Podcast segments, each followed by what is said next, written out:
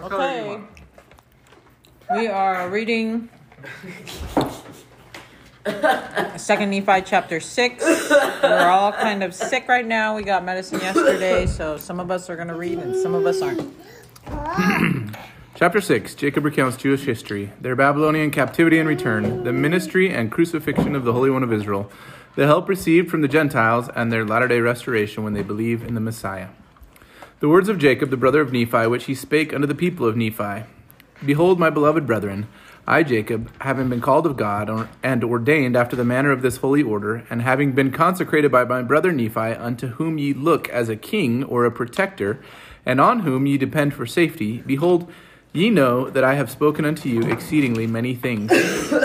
Nevertheless, I speak unto you again, for I am desirous for the welfare of your souls. Yea, mine anxiety is great for you, and ye yourselves know that it ever has been. For I have exhorted you with all diligence, and I have taught you the words of my Father, and I have spoken unto you concerning all the things which are written from the creation of the world. And now behold, I would speak unto you concerning things which are, and which are to come. Wherefore I will read you the words of Isaiah. And they are the words which my brother has desired that I should speak unto you. And I speak unto you for your sakes, that ye may learn and glorify the name of your God. And now the words which I spake, er, and now the words which I shall read are they which Isaiah spake concerning all the house of Israel. Wherefore they may be likened unto you, for ye are of the house of Israel. And there are many things which have been spoken by Isaiah, which ha- which may be likened unto you, because ye are of the house of Israel. And now these are the words: Thus saith the Lord God: Behold, I will lift up my hand to the Gentiles, and set up my standard to the people. And they shall bring thy sons in their arms, and thy daughters shall be carried upon their shoulders. And kings shall be thy nursing fathers, and their queens thy nursing mothers. They shall bow down to thee with their faces toward the earth, and lick up the dust of thy feet. And thou shalt know that I am the Lord, for they shall not be ashamed that wait for me. And now I, Jacob, would speak somewhat concerning these words, for behold, the Lord has shown me that those who were at Jerusalem from whence we came have been slain and carried away captive. Nevertheless, the Lord has shown unto me that they should return again. And he also has shown unto me that the Lord God, the Holy One of Israel, should manifest himself unto them in the flesh. And after he should manifest himself, they should scourge him and crucify him according to the words of the angel who spake it unto me. And after they have hardened their hearts and stiffened their necks against the Holy One of Israel, behold, the judgments of the Holy One of Israel shall come upon them. And the day cometh that they shall be smitten and afflicted. Wherefore, after they are driven to and fro, for thus saith the angel, many shall be afflicted in the flesh, and shall not be suffered to perish because of the prayers of the faithful. They shall be scattered and smitten and hated. Nevertheless, the Lord will be merciful unto them, that when they shall come to the knowledge of their Redeemer, they shall be gathered together again to the lands of their inheritance. And blessed are the Gentiles, they of whom the prophet has written. For behold, if it so be that they shall repent and fight not against Zion, and do not unite themselves to that great and abominable church, they shall be saved. For the Lord God will fulfill his covenants which he has made unto his children, and for this cause the prophet has written these things.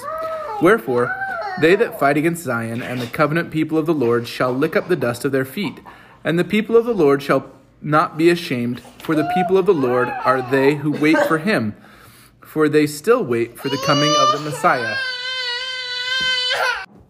And behold, according to the words of the prophet, the Messiah will set himself again the second time to recover them. Wherefore he will manifest himself unto them in power and great glory, unto the destruction of their enemies, when the day cometh that they shall believe in him, and none will he destroy that believe in him. And they that believe not in him shall be destroyed, both by fire and by tempest, and by earthquakes and by bloodsheds, and by pestilence and by famine, and they shall know that the Lord is God, the Holy One of Israel. For shall the prey be taken from the mighty, or the lawful captive delivered?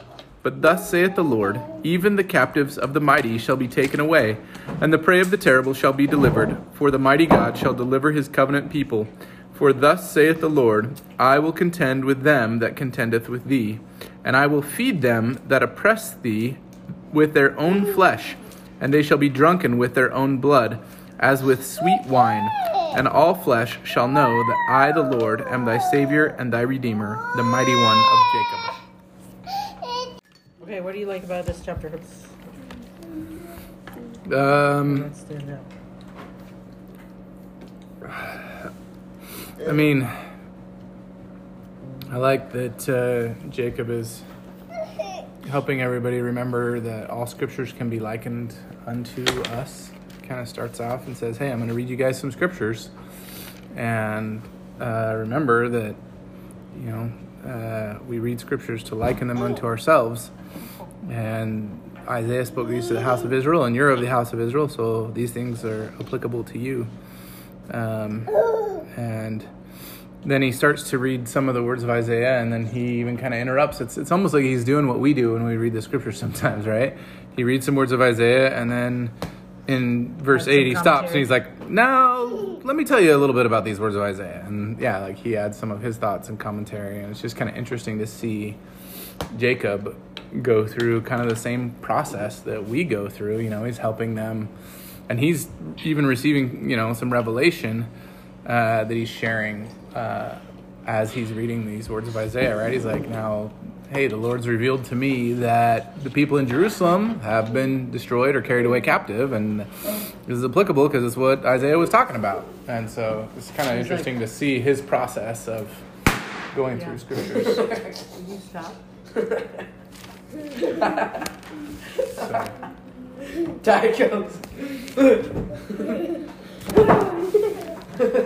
Yeah. I like that. like names for the Lord and stuff a lot this chapter. Like what? What do you mean like what? Like point out the names that you noticed. Like Redeemer, Holy One of Israel. Uh, that one was said a lot. The Mighty One, Savior, Mighty God. Who's that? And then obviously the ones we always say, like, um, the Lord or God. Yeah, Then we say or God and the Lord. it's a good notice. Notice the different ways that. Well, I wasn't saying like different ways, but I was saying like last chapter it wasn't said very much. But like this chapter, I could tell that like the whole page was covered in orange.